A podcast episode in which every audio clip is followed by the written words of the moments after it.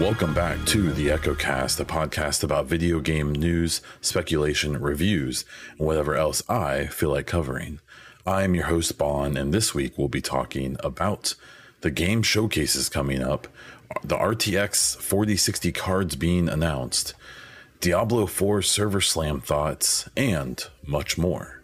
A few things before we get started. Subscribe to the show on your favorite podcast platform and on YouTube. Please subscribe to the channel, hit the like button, and comment with your thoughts, questions for next week, or to just say hello. If you're watching live on Twitch, please leave any questions you want me to answer or topics you want me to cover. And if you want to support the podcast, you can ask via a subscription, bits, or tip message. A big thank you to supporter level patrons PK, The Dawn, Cage Nephilim, who's in chat right now, and Neuronix, as well as producer level patron Hassan. If you're interested in supporting this podcast and getting ad free episodes for as little as $1 per month, please check out patreon.com slash Baun Diesel. Gaming news. This week we have eight topics. The first three are all showcase and mostly showcase predictions. We are getting into that time of the year. We have all kinds of gaming things coming up, all kinds of gaming things to get excited about. And uh, namely, I am going to chat about the Summer Game Fest, the Ubisoft Forward, and the PlayStation Showcase. Now, the PlayStation Showcase is coming up just next week. Uh, the week you'll be listening to this, that will be happening. I believe it's on Wednesday uh, afternoon where I live. That may depend on where you are. First, let's talk about the Summer Game Fest, though. So, this one is probably the biggest wild card. There's a few games that we just assume will be there. We assume Kojima will show something there. Uh, we assume, uh, you know, there may be a light presence by Xbox and PlayStation. The problem is, is that they both have kind of their own shows that are going on. I just realized as I uh, looked at this list, I actually did not include the Xbox showcase, which uh, we'll talk about that as well. Um, it the summer game fest should be interesting though. Um, we uh, I, I, looked up a list of things that could be there, um, and nothing seems like it's going to be that crazy uh, because Xbox and PlayStation have their own shows. They're probably going to hold the best thing uh, for themselves, which kind of makes sense if you think about it. And Nintendo could show something because they aren't expected to have a big showcase for themselves. They're also pretty notorious for wanting to show their own stuff. So we'll see. As for the Summer Game Fest, uh, it is expected that Capcom will show off Street Fighter 6. That's coming out really soon. And it's got a lot of hype. They're doing a bunch of betas and tests. People are getting out there and playing it, including, I believe, the weekend I'm recording this. They have an open beta. Uh, there are rumors of a Dead Rising remake. That's the old kind of goofy brawler zombie game that you may remember from, uh, I believe it was an Xbox exclusive. Um, we have Disney that it is expected that they may show off the Captain America Black Panther game. Uh, so I'll be interested to see if we get more of that. That is the Amy Hennig project, uh, a lady who has, you know, she was really well known for, I believe, Uncharted. She was one of the head people on that. And then she was supposed to have that really cool Star Wars game that EA showed off and then canceled and it disappeared. I think it was like Star Wars 1313 or something like that was at least the code name.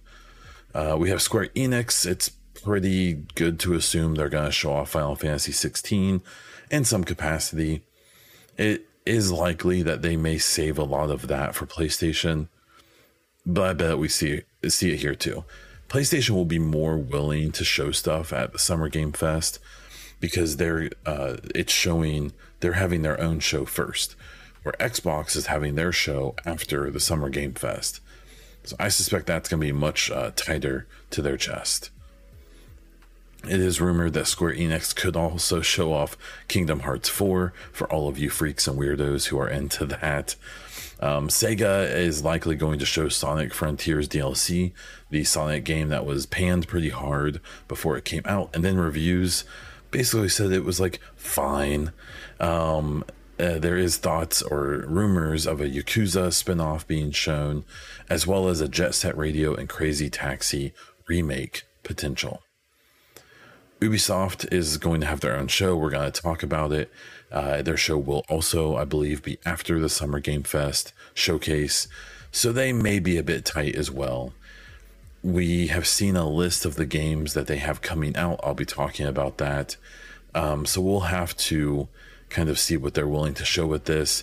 I suspect it's going to be kind of like Xbox, where it may be teases more than it is actual new and interesting stuff. EA is a really interesting one in theory. They have a lot of stuff coming up that they could show, but we have reason to believe they may not.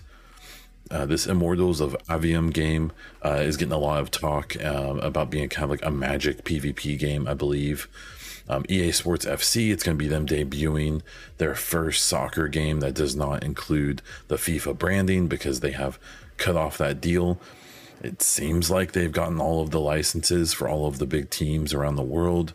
So it kind of seems like that FIFA brand being on their uh, game may have been dragging them down because they were paying, I believe it was literally a deal in the billions to license the, the FIFA name. So, uh, and if you don't know, FIFA, I believe, is trying to make their own game.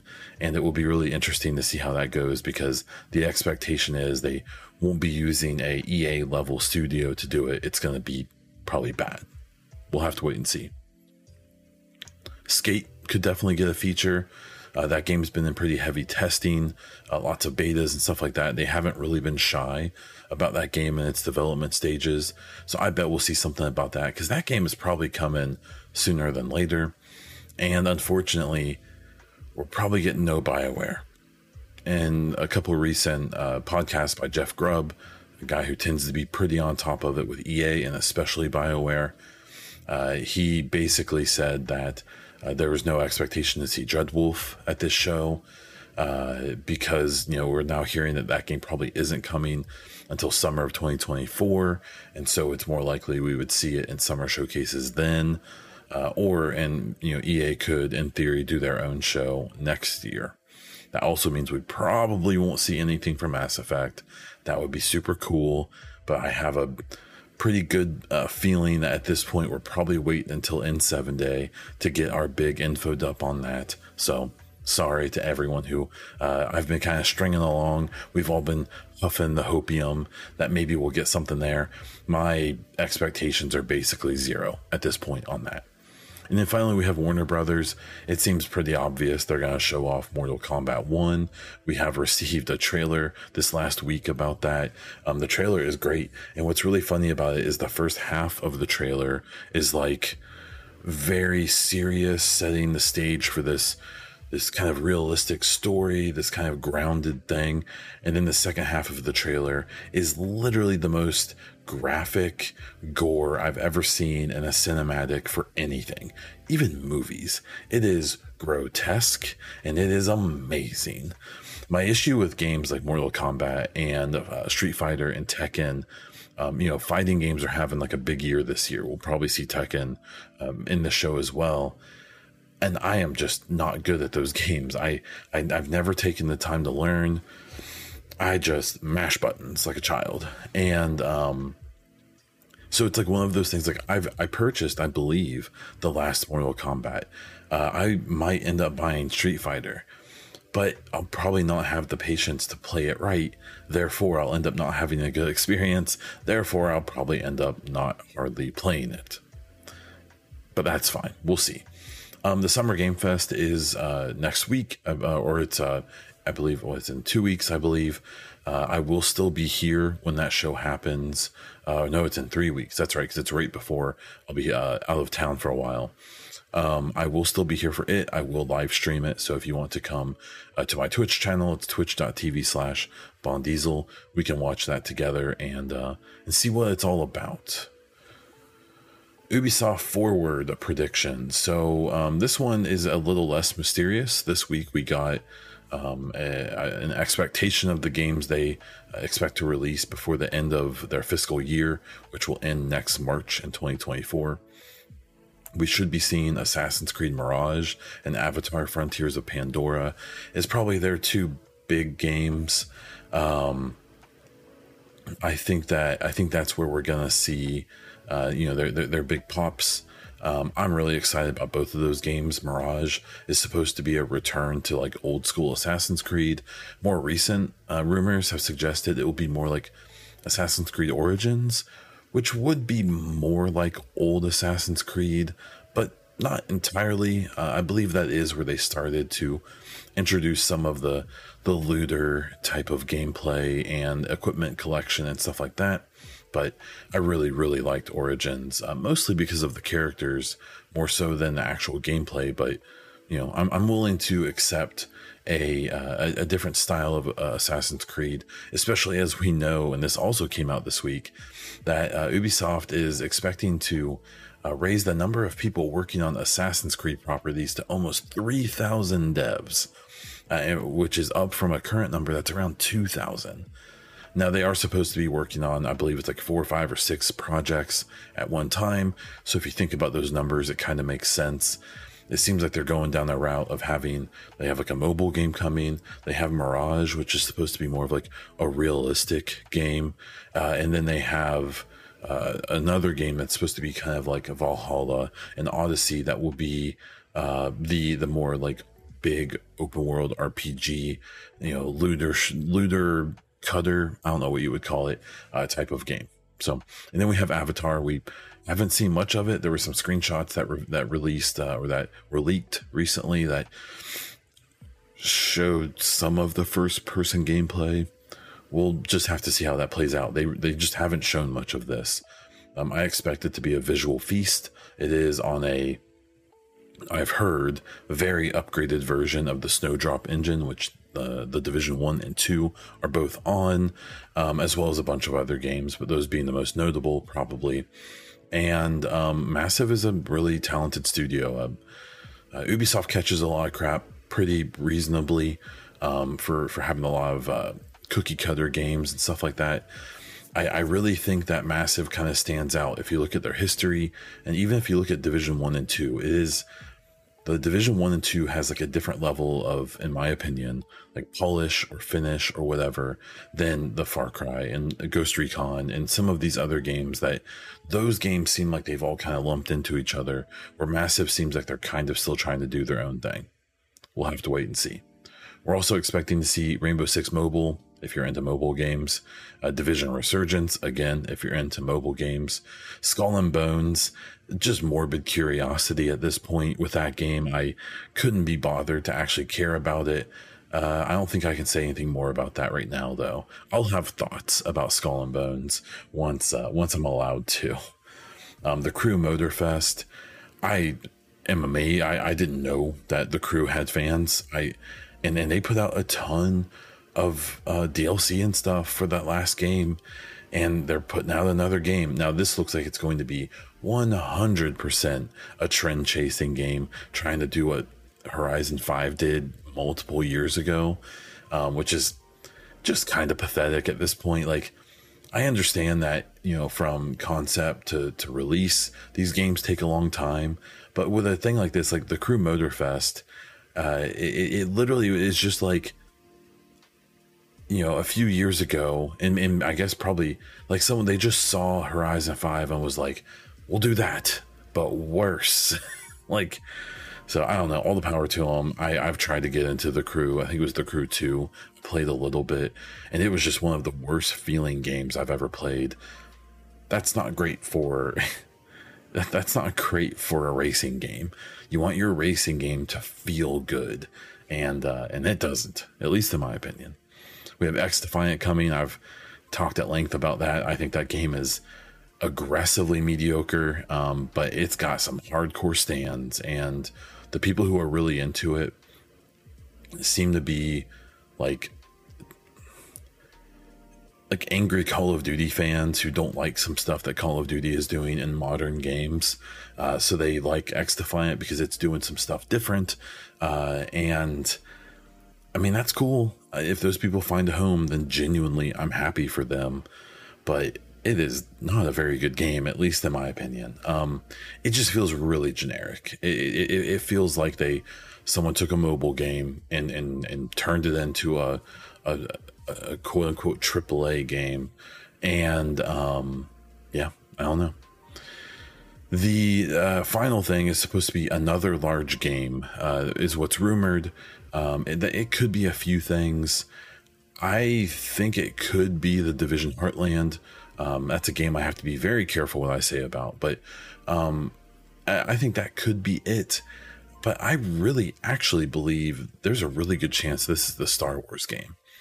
Now we know we have the big Star Wars Fest every year, so it's it's more likely that any like huge showcase of their of the massive Star Wars game, which is one of the studios of, of Ubisoft's, um, would more than likely have its like big reveal at this at the Star Wars show, much like Jedi Survivor did last year. But it's possible they could at least tease it, um, and I think that's fairly likely. So that's what I'm kind of expecting for Ubisoft. I would be surprised. Um, it, it is weird that there's a bunch of games we're not seeing or hearing rumors about. Uh, Beyond Good and Evil 2, uh, the Prince of Persia remake, which, like, I mean, I swear they showed that like three or four years ago now. It had to have been, and it looked real bad. And it sounds like that game's in rough, uh, in a rough spot. So it is interesting, and, and, we'll be talking about this more in the future. Uh, you know, there, there's talk about how like Xbox's Fable game is in trouble, is having development trouble. Uh, you know, it, it's worth remembering that at one point the story about Tears of the Kingdom, the, the new uh, Nintendo Zelda game, was having like a really rough time. That's part of why they delayed it, and it ended up it's come out and to a lot of people is the best game ever made. You know, big ambitious games have trouble. So, um, you know, this do I think that this Prince of Persia remake is going to come out and be the best game ever made? I mean, probably not. But you know, I wouldn't write it off completely. Um, but they do have a lot of uh, projects coming up um, that I'm just I'm curious. They've canceled a lot of games too. And so I'm really curious to what that will play out as. Unfortunately, I have a feeling that all those uh, games they canceled, all those devs are, are what's going to make up those 800 devs that are going to start working on Assassin's Creed. Uh, but we'll have to wait and see what we get from them. Uh, I'm going to throw in the Xbox showcase. Um, this one's really interesting because, you know, there's things that we are expecting to see. We're expecting to see, well, we know we're going to see Starfield. They're even doing their own, uh, its, its own showcase after the Xbox showcase. Um, I think we'll see things uh, like Forza Motorsport because that should be coming out pretty soon. Um, I think I really hope we'll see uh, Hellblade Senua's. I think it's gonna be. Um, let's see. The first one was uh, Senua's something. Uh, I keep wanting to say Requiem because of a Plague Tale, but I think it's Senua's Saga is the sequel. We'll say Hellblade 2. I think they're going to show that, and I really believe there's a decent chance they show that and it has a release date this year. I think that may be their big pop at the end of the year. If not, I would expect it in early 2024. Um, I think we're gonna maybe see some teases from what like the coalition is doing with we. Uh, there's been rumors that they're working on Gear Six. Supposedly they were working on some other projects. And after some of the issues Xbox has had in the last couple years, Xbox said, "Nope, you guys need to work on Gear Six, and that is going to be our next game." Um, that should be exciting for people, even if they're not Gears fans. Um, the coalition has for a long time been extremely close to Epic, uh, who makes the Unreal Engine, and it's very likely that this Gears of War 6 is going to be an absolute just like showcase for the Unreal Engine 5. Um, and so I'm really excited to see what they can do with that when the whole idea is that it's made for one console. They can really optimize it for this one experience.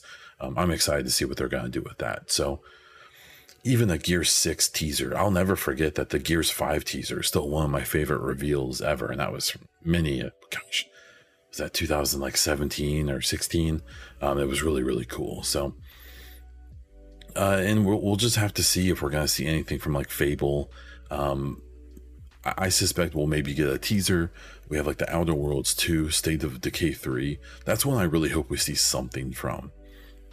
Believe it or not, State of Decay 2 is still receiving updates. Um, it, they, I think, just this last week or two, received another pretty substantial content update. Um, that game is interesting, and that studio is interesting. It's Undead Labs. Uh, unfortunately, came upon some controversy in the last couple years where there was some talk of kind of like toxic work culture and stuff like that.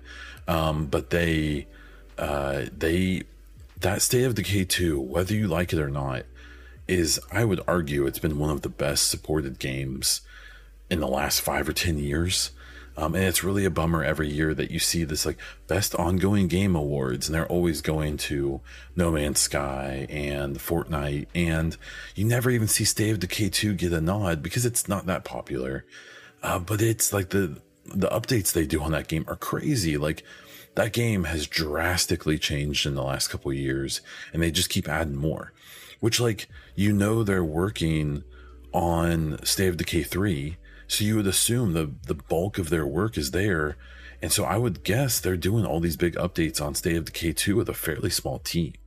Uh, and it's really impressive. And you would assume all the lessons they're learning from 2 they're going to move to 3 I'm expecting 3 to be like a more cinematic game.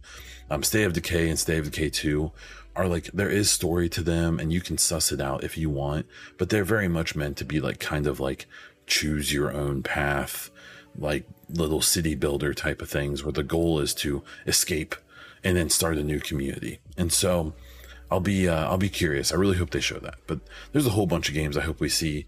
Um, I, have seen a lot of discussion and, and i think it's worth talking about at least just briefly in that there's there's so much hype about Starfield, and it's like it's like toxic hype.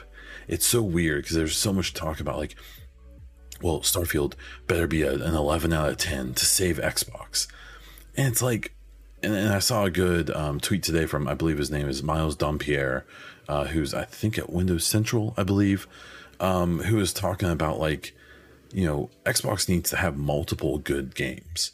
Um, Xbox really needs like four, eight to nine out of tens, then it needs Starfield to be an 11. Like Starfield can be an eight, that's fine, but they really need Hellblade to be a nine, and then Forza Motorsport to be like a nine, and then Fable or Avowed or any of these other games to be like, you know, like eights and nines rather than be um, you know, one game be a 10. One game is not going to make or break uh, Xbox at this point. But they need to put together a string of wins. Um, and uh, unfortunately, in the pundit world, that's not going to be the conversation. It's all about Starfield, and um, and I really hope that they uh, have used this extra time to make it a game that will be worthy of all of this uh, excitement. And then finally, we have the PlayStation Showcase that is coming up really soon. It's coming up this this coming week, um, and the big expectations there are Final Fantasy 16, probably a pretty big showcase. Uh, Spider-Man 2 is expected to be shown. Um, that uh, Insomniac is also doing the Wolverine game that's expected to be mature rated and is expected to be like gory and all of that. If you remember a game called it was I think it was called Wolverine. Uh, it was Origins uh, back in the gosh, what PS3 days, I think, uh, 360 PS3, and it was just like ultra gory. It wasn't really that good of a game, but they finally let us like be Wolverine. Um, and so I'm expecting an equally gory experience, but because it's Insomniac, it'll be like a really high quality cinematic game as well. So, uh, you know, there is a chance they may tease that Wolverine game again. They've done it before. Um, Ghost of Tsushima 2 is pretty likely. Um, Death Stranding, it's really interesting. Like, we'll have to see if Sony can pull enough strings to get like a big uh, Death Stranding 2 showcase. Uh, I'm kind of curious if they will end up uh, putting most of that into the Summer Game Fest just because Geoff Keighley and uh, uh, Kojima are just so close. So we'll have to see uh, what how much of Death Stranding we see next week as opposed to the couple weeks after. There's a lot of rumors about Konami having a Metal Gear Solid 3 remake that will be likely exclusive to the PlayStation. Uh, that would be a pretty big deal if they you know, if, if they're going to put that onto, you know, this, this much upgraded uh, engine that, you know, Metal Gear Solid 5 was on, I believe uh, Konami actually owns that engine, uh, and old Kojima wasn't able to take it with him.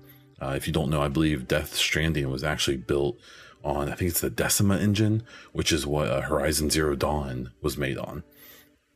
Um, and we uh, and, and, supposedly we are they are expected to show at least something from the next Final Fantasy uh, VII remake uh, chapter. Uh, it, it's an interesting one because with with all of this talk about Xbox and how it's had its struggles and its lack of content and stuff like that, after Ragnarok came out for uh, PlayStation, there was kind of like people were kind of looking around being like, oh, hey, like, what's next? like, we know Spider Man 2 is coming out, and that's going to be a big deal. And we know there's these other sequels that will be big deals when it comes to Death Stranding and Ghost of Tsushima and stuff like that. But like, what kind of like original stuff are are we going to hear about? All of these live service titles they're supposedly working on. Are they going to incorporate Destiny into this showcase? Uh, are we going to see something from this? you know, supposed like survival kind of multiplayer Last of Us game. Uh, are we going to see them announce Last of Us 3? Anything God of War?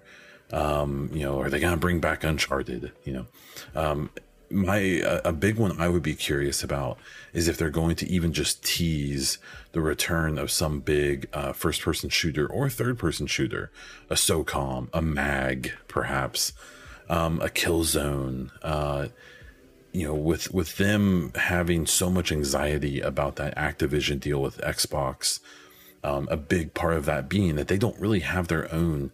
You know, they they're very they're you know if you really think about PlayStation, they're fairly niche. They they really survive on third person action adventure single player games. That's why they go out and get a Destiny. That's why they talk about doing all these live service games they you know obviously realize that the writing on the might be on the wall for Call of Duty one day, and so they need to have some more diversity maybe in their like big hitter AAA titles. I know they have games like Dreams and and Astro and stuff like that, but you know they they don't they they all of their big hitters are kind of in the same genre and that obviously works for them they're making money hand over fist you know but it's it's you know they probably want to have a little more variety. So I'll be really curious to see, uh, you know, what what they may surprise us with there. I I expect that show next week to be a big deal. I think it's going to be huge. So I'll be excited to talk about it then. Okay, well, we're going to go to story number four. This is the weekly topic. It may be a fairly short one, but um, I, I wanted to ask just the question of our game console generations over? Um, what this comes from is a lot of conversation happening recently uh, about the next Nintendo console, uh, whether or not it's going to be like an upgraded Switch, whether it's going to be like a Switch 2, or if they're going to get real weird and move to an entirely different concept. Um, I've seen a lot of chatter about how, uh, you know, so many pundits, and stuff like that, are so like, just make a Switch 2, just make a Switch that's way more powerful. But if you look at Nintendo's history, they haven't really been ones to iterate. They really, really like to be dramatic. Um, with the exception, if you look at like the Game Boys and stuff, like they they they did have a habit of having like, you know, multiple versions of similarly powered and stuff consoles. But if you think about like they went from was it the 64 to the GameCube, I think, unless I'm missing something that was in between. And then from the GameCube to the Wii, which was like a completely new concept. That's when they really kind of gave up the whole idea of like, and eh, we're not going to try to compete on graphics. We're just going to do our own thing. And they did the motion controls and, and all of that. And then they did the Wii U, which was like kind of an evolution of the Wii, but not really, mostly in name. And then the Switch really was like kind of like a refinement of the Wii U, but it was bigger than that. The Wii U is a huge disaster for Nintendo, for a company that doesn't really have that many disasters. And so we have all this conversation about the Switch. You know, are they going to go big with their changes or is it just going to be iterative? Uh, we have all these rumors about a slim PlayStation 5 that may have better f- ray tracing tech, which kind of doesn't make sense because so few games take advantage of that anyways. Um, you would think that it would just be a little more powerful. much like the PS4 Pro. Or it could just be a slim, and that's actually what I'm expecting. I, I don't think that we've even really seen a situation where that justifies having like big new powerful systems yet. I think it's way more likely that they found a way to make the PS5 way cheaper and way smaller and not be the monstrosity it, it is now. And I think we will eventually see that. Uh, same with the Xbox. There's all these rumors about them doing a mid-gen refresh. But what I think is a really interesting thing to, to look at, um, there was actually a story uh, that came out today about Jim Ryan. It was Jim Ryan. He's the head of PlayStation, and he was basically saying that no, they they they are not going to release first party PlayStation games on PC day one anytime soon, if ever. And you have to realize that's a strategy. Now, when you look at like Xbox, they they do the the, the day one thing. They they they do. Uh, you know, we we release on Xbox and PC the same day, and and that's what they do and you know you can have conversations about whether or not that's good because you know those those devs have to try to make the game work well on PC and on console and we've seen issues with like like Redfall now its performance was the least of Redfall's issues but it was definitely one of the issues so you know is there a possibility that if Redfall wasn't expected to be on PC day 1 could they have spent that development time that they used for PC to make the game in general better. And it would have been better if it just released on Xbox first. Maybe, but that kind of seems like the philosophy that Sony has. And what's interesting about that to me, and the reason this whole conversation wraps back into the whole game generations thing or the, the console generations conversation, is Sony really wants that big pop with selling hardware. They want all those all these headlines that they're getting selling 30, 40, 50 million consoles, you know, up to, I believe the PS4 is up over 100 million. You know, they like that. That is good for them. And then we have to look at whether or not, you know, are we going to have a PS6? I think we absolutely will have a PS6 because, you know, as they said at the at the beginning of this generation, they believe in generations. Now, they kind of went back on that by having I think all of their games so far be on both generations of consoles, the last and current. Uh, but that's ending. They're going to start putting out games only on the current gen. But I really believe, you know, especially with PlayStation, it's going to lead up to a PS6 in four or five years, where I don't think that's going to happen with Xbox. I think with the way you see them pushing backwards compatibility, the, the way you see them, even you know, this generation coming out the gate with two consoles, with a with a lower powered one and a more powerful one. That's basically, you know, on par with the PS5. I would be surprised if we see Xbox try to put out a big new console the same time as the PS6. Um, I think it's more likely that before then, we will get what will look like a mid gen refresh of the Xbox. Um, but I really believe Xbox could go the way of like, hey, you know, we really aren't going to have like a next generation. Instead, we're just going to put out a more powerful console every four or five years. Um, and we'll be backwards compatible as far as we can with these games as they get more powerful with the new consoles. We will eventually have to phase out the old stuff.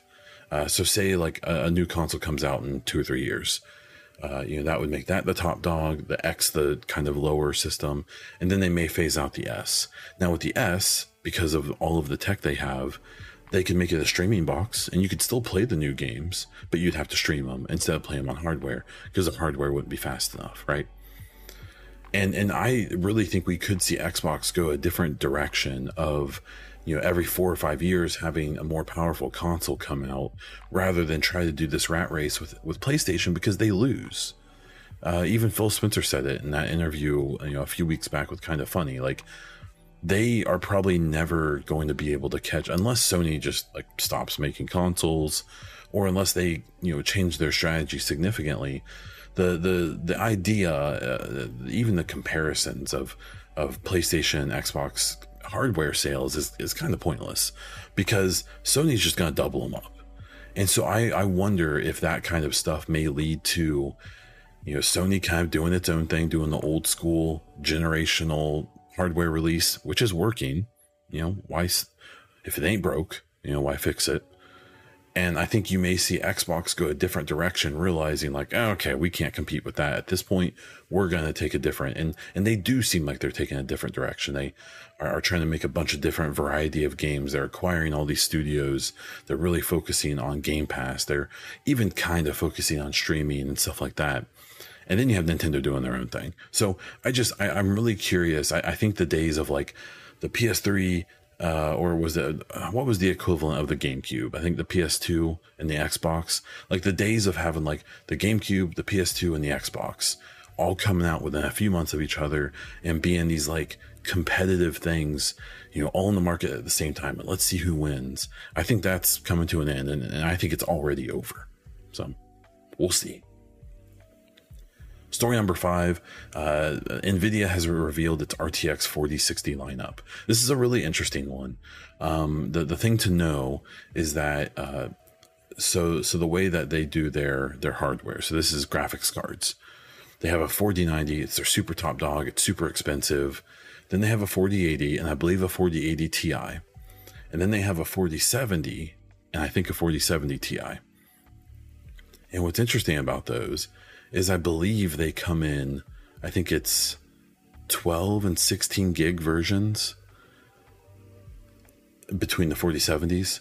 And now we have this 4060. And what's so interesting about it is that I believe it's, was it like a 4050, a 4060, and a 4060 Ti. And the two lower ones are going to have 8 gigs of RAM in them. Just know that this has been standard for like seven or eight, nine, ten years and it's outdated at this point. Even the PS5 and Series X have more RAM and more memory in them, uh, the processing memory than that. And they're also going to release this 4060 Ti for 499 that's going to have 16 gigs of this RAM in it, which is going to arguably probably make it more powerful than one of the 4070s that's two or three hundred dollars more. And it's a really weird tactic because you would think they would do like a 12 gigabyte 4060 Ti and then do a 16 gigabyte 4070. And then that would be like a natural progression. Uh, but for whatever reason, they're doing that. And honestly, I've been thinking about doing some upgrades lately. I have a 3060 Ti with eight gigs of RAM.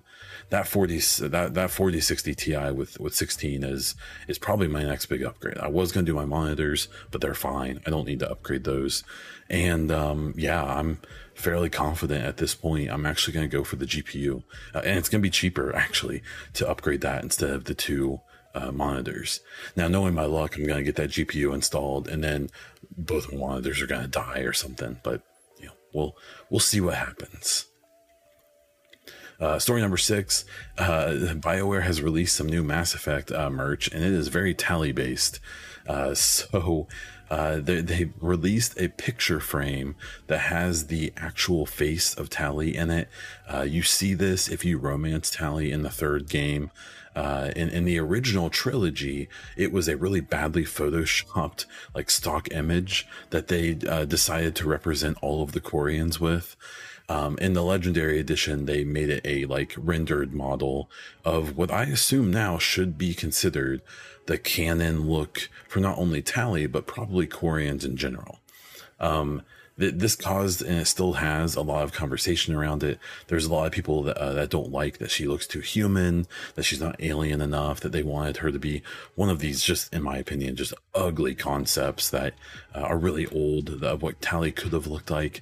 Um, I'm glad she looks the way she looks. But, anyways, if you want to get a real life version of that frame and photo, you can get it from BioWare Gear Store right now, as well as a just interesting shirt that says uh, it was totally worth it, which is a line that Tali uh, says to Shep if they smashed in the second game. Uh, she talks about how it made her sick, but it was worth it. Look, I, I love Mass Effect. I'm I'm, I'm a big Tali fan. Uh, this uh, that along with like the body pillows that you can buy, which if you didn't know that is a thing, um, a little too much for me. I'm gonna hard pass on that personally. So, um, but hey, to each their own. Um, I will say there was kind of an interesting um, uh, tidbit though in that photo frame in the description, uh, the item description in the store. Uh, if you remember, it was just over a year ago that they had the big item description for the poster uh, that they made from the 2021 N7 Day teaser. Uh, that seemingly, to some of us, felt like it may have been a bit of a um, a, a, a, a bit of a maybe a leak or maybe a very detailed teaser, uh, or maybe just an intern's made up story. Um, and this one, it, it, it, it's a letter from Tali to Shepard. Uh, and at the end, it insinuates that they have many more adventures left together. Um, you know, I decided to make kind of a joking clickbait video suggesting that maybe that was another way for them to uh, suggest that Shepard's back for the next game. I um, acknowledge that that's mostly just hopium on my part. But Yep. If you want some more Tali uh, merch from Mass Effect, uh, go ahead and check out the BioWare Gear Store. Um, I am a BioWare Gear Store ambassador, so I, I can make a 20% off code anytime I want. So if you ever want a discount on items in that store, please let me know. And, uh, you know, I, I, can I can uh, if I have one already, I can give it to you. If I don't, I can make one in about 30 seconds. So uh, just let me know, and I will get a little cut of that, and you will get 20% off. Uh, story number seven, the Diablo 4 um, server slam uh, test, uh, final thoughts. Um, it was really uh, good. I was really impressed. The first couple tests they did for Diablo, I had a lot of issues with uh, getting queued up and getting in the servers, and I had very minimal issues actually in the game once I got in. Um, this server slam, I saw some people think that maybe it's the the numbers weren't as big because Tears of the Kingdom came out the same day, and that's definitely possible. Um, that they maybe didn't get slammed as much as they thought. I suspect they did, though. I, I think that they probably have just done some really good work over the last few months and getting their servers and, and, and their whole network just ready for what's about to happen here in a few weeks when this game actually comes out. So I believe it's uh, June 6th that we're getting Diablo 4. I'm really excited. I haven't gotten into a Diablo game in many, many years.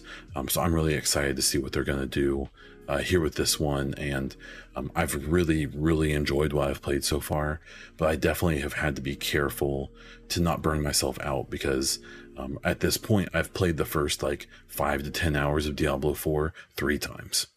And so I'll be very excited to blow through that as quickly as possible and to uh, get into uh, parts of the game I haven't seen yet that were blocked off uh, in, in the betas. So I'm really excited for uh, Diablo. I'm definitely to be streaming it. I'll be talking about it on the, the podcast. Um, I'll be making some videos about it, I'm sure. I'm not really one to make like, this is the best build in Diablo, but I'll definitely do, um, you know, just some general thoughts videos and maybe uh, if there's anything cool I stumble upon. Uh, the final story here is a real quick one. Um, story number eight. Uh, un- the Epic showed off their Unreal Engine Deformer tech. Uh, it is uh, theoretically uh, tech that's going to allow them to simulate things all the way down to the bones, uh, to the muscles, to the skin, and even clothing to just make everything move more naturally and even to the point where like you should be able to more better see uh, the the way the body reacts to clothing underneath the clothing and stuff. Um, what's what's really interesting about it though is that it's very likely that the tech will still incorporate, um, you know, like data saving and streaming, uh, memory streaming uh, savings. Uh, basically, if you uh, if say there's like the body of a character and then there's clothes on top of that, you don't want the body, the pixels of the body to be rendered because that's just wasted rendering space because no one can see it. But I think what this tech is supposed to be doing is still having the outer layer, the clothing, behave as if there's stuff underneath it, even though it may not be rendering. And so I think from what I could gather, that was like kind of the exciting part about this tech. And that would be great if we can see. Um, this is the kind of stuff that may be used more in like in-game cutscenes and stuff. Maybe uh, I don't know if we'll see this kind of tech used in like live gameplay, but I could see in like in-game cinematics uh, that are able to more fully, you know, focus on using the power on just the visuals. That maybe we'll see some of that tech uh, show up sooner and later, uh, or not. I don't know, man. Unreal Engine Five.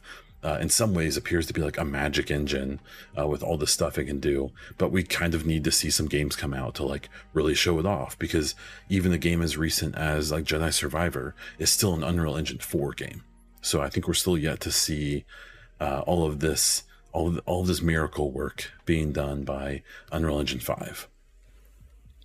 Okay, let's move to listener questions. If you have your own questions, be sure to ask in the Discord and the YouTube comments. Uh, you can ask live uh, during the recording here on Twitch if you want to, or you can hit me up on Twitter at Baundiesel or at the EchoCast. Uh, the first kind of topic here um, is from YouTube's. Uh, they basically they posted it and said, you know, I'd like you to have a, a Mass Effect speculation chat.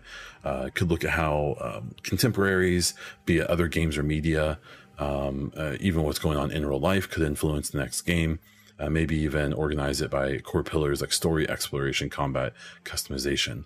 Uh, he mentions that in an interview with another podcast, uh, Mac Walters, who was a writer on the trilogy, um, mentioned in, in, a, in, a, recent interview um, that even just in the writing aspect, uh, current events influence like Mass Effect 3 quite a bit.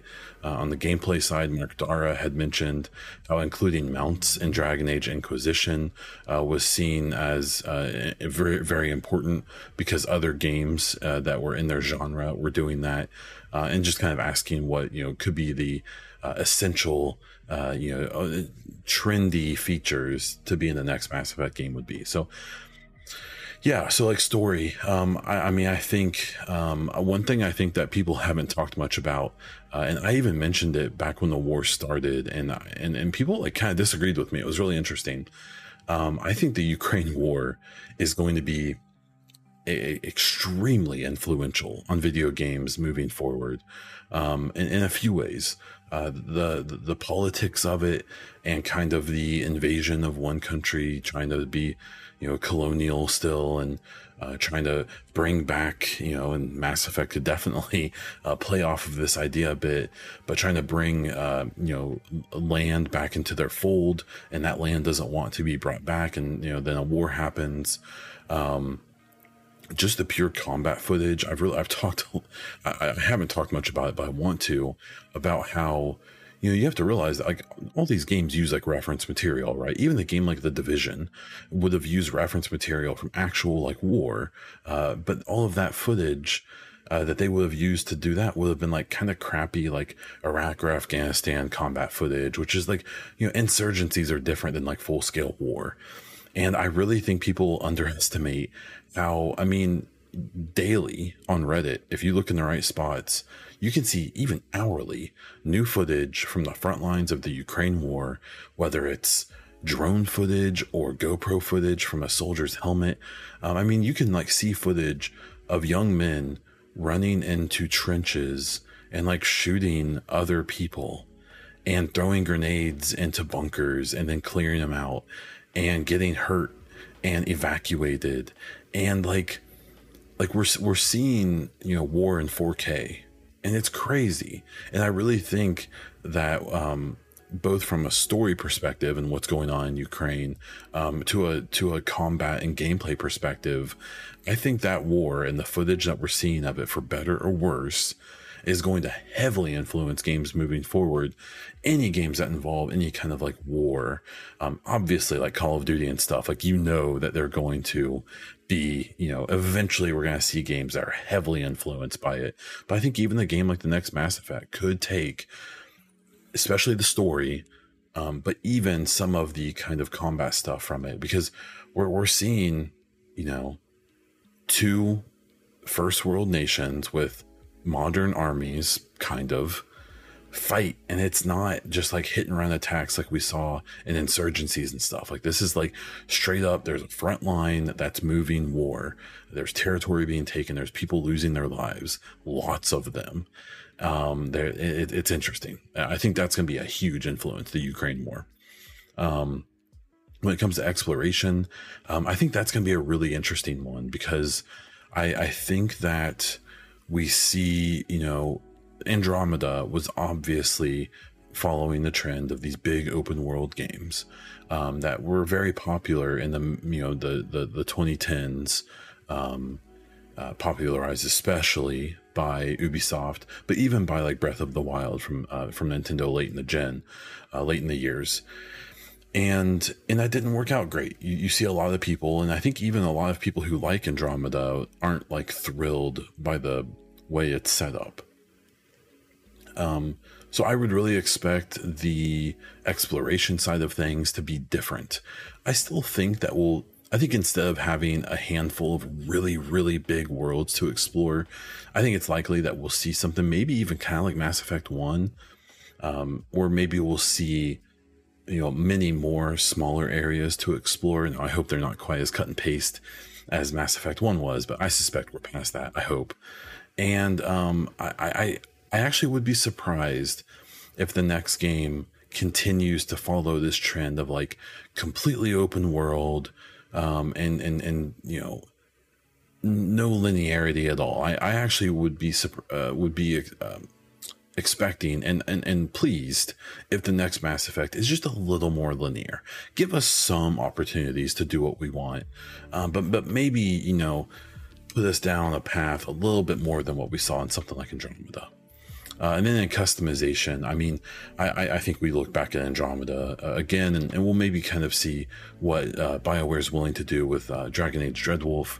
Um, but I, I, really think that it would be hard to to put that cat back in the bag. I, um, I actually one of the things I really like about Andromeda is how customizable a lot of the stuff is, whether it's uh, you know your gear, your character, um, your ships, your weapons, your you know the even the nomad you can customize uh, quite a bit, both um, gameplay wise and visually. So um, yeah, I, I would expect that to, to be pretty big. And um, if I had to pick like one thing that I think they'll definitely have because it's popular right now,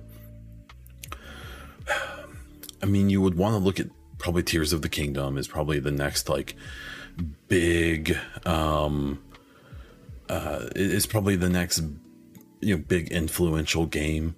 Um, I, I don't see too much of what Tears does though as something that could like be directly put into Mass Effect. Um, but I think just the general idea of having some freedom and, and, and the ability to have creativity to solve puzzles and to um, have like creative gameplay. Maybe we'll see that. Maybe that will be the big thing that they feel forced to do um, you know, they're they're so early in development. Uh, I'm sure all those devs are playing Tears right now, and they're all getting inspired by it.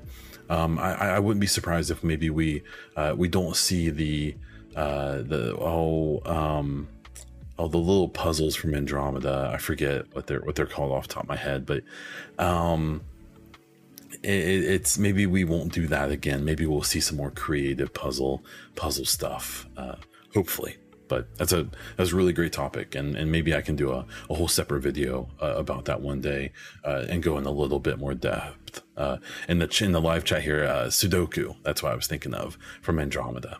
I never quite figured it out. I mean i kind of did and i still i just don't like it. Um, and then we have some questions here from master prime. Uh, we have a your your fan casting for Mass Effect TV series. I want. I actually already wrote that down as a video to do, uh, so I'm not going to answer that right now because I, I would have a hard time doing it. Um, but but I wanted to mention it because that is now on my list of videos to do. And yes, I want Henry Cavill to be in there, but maybe not as who you think. Uh, another question from Haster Prime is Do you have faith in this year's Summer Game Fest? I believe that was the question. Um, yeah, uh, I think it's I think it's going to be weaker than Geoff probably wants it to be, uh, with PlayStation and and PlayStation and Xbox doing their own shows. Um, obviously, there's third parties that he's going to be able to pull in, like Kojima, um, but you can't underestimate PlayStation and Xbox's ability to pull in third parties too. Uh, and so I'm really curious to how his show will complement those. I'm really curious to how PlayStation going first will impact what they show because they'll probably be more willing to show stuff at his show because why not? It's not going to hurt anything. They've already shown what they want. They control the narrative. Where on the other hand, Xbox being after Summer Game Fest, they won't be able to show as much stuff on his show. Um, and so I think we'll know this, that juxtaposition. But yeah, I think he'll show some cool stuff. I also think it's going to be 50% commercials and him self flagellating, but that's how he rolls. Uh, and then uh, urban, uh, urban or rural setting in games. I'm definitely mixed on that. I like both.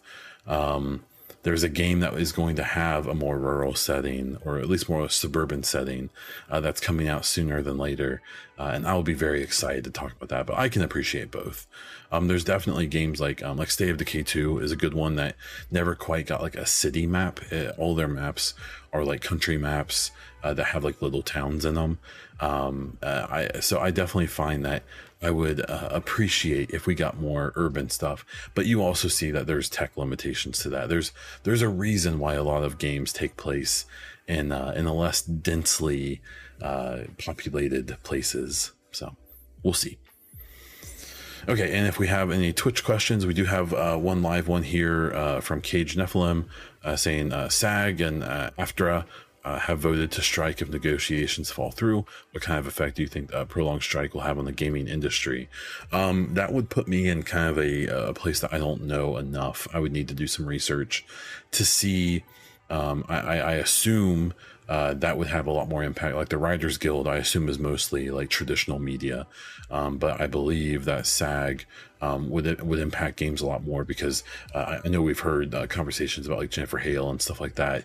Um, you know, being uh, being unionized and part of these guilds, um, uh, it, it, does directly impact you know their what they get paid and stuff like that for um, their voice acting. And and and nowadays, uh, what what's really interesting, especially with um, that kind of stuff, is a lot of voice actors are expected to not just be voice actors anymore and that you see like especially in like the naughty dogs and stuff like that their voice actors are also the actors in the games and are very often the, the, the main subjects of the facial capture and even the body capture in this and in, in like the cutscenes and stuff that you know it's you know it, it, at one point I, I, imagine being a voice actor for video games was a lot like being a voice actor for a cartoon um, and, and you weren't very physically involved. And I'm sure that still happens. And with tech that we've seen in Unreal Engine 5 and stuff like that, um, you know, you know, may, may, maybe uh, may, maybe that isn't as important as it used to be, and and, and heaven forbid all these companies uh, are are trying to do all this AI crap now, uh, and and replace these people who who have the skills. Um, but I really believe that uh, you know uh, I, I, think that maybe as gamers we've been a little bit teased uh, by the um, the the Writers Guild thing not impacting games yet. Um, it's also I'm under the impression that a lot of time the writing teams are like the first ones out. Um, so I would imagine like short term, uh, even if SAG did um, strike, we wouldn't see any big uh, impacts in the short term, but in the long term, it may be more apparent, and we may see games that were pretty obviously like written and maybe even voice acted by people who had no business doing it. Um, so we'll see, but that's a really good question, and it's an interesting topic that uh, hopefully will not uh, be relevant soon, but probably will be. So, um, that that's it. That's all we have for this week uh, for listener questions. Uh, I appreciate those. Um, and I, uh, you know, we'll wrap things up. So, um, uh, thank you so much for listening to the podcast. Um, I really do appreciate it. Uh, if you um, have any feedback for the show, please let me know in all the right places. Um, you can catch it all over the place. And I do plan on uh, streaming it live on Twitch on Friday uh, evenings or afternoons. Uh, pay attention to the EchoCast, uh, the EchoCast Twitter account to see those announcements. Um, you can find me all over uh, the internet as Baun Diesel on Twitter, YouTube, Twitch, and Instagram. Uh, and that is all I have. So until next time.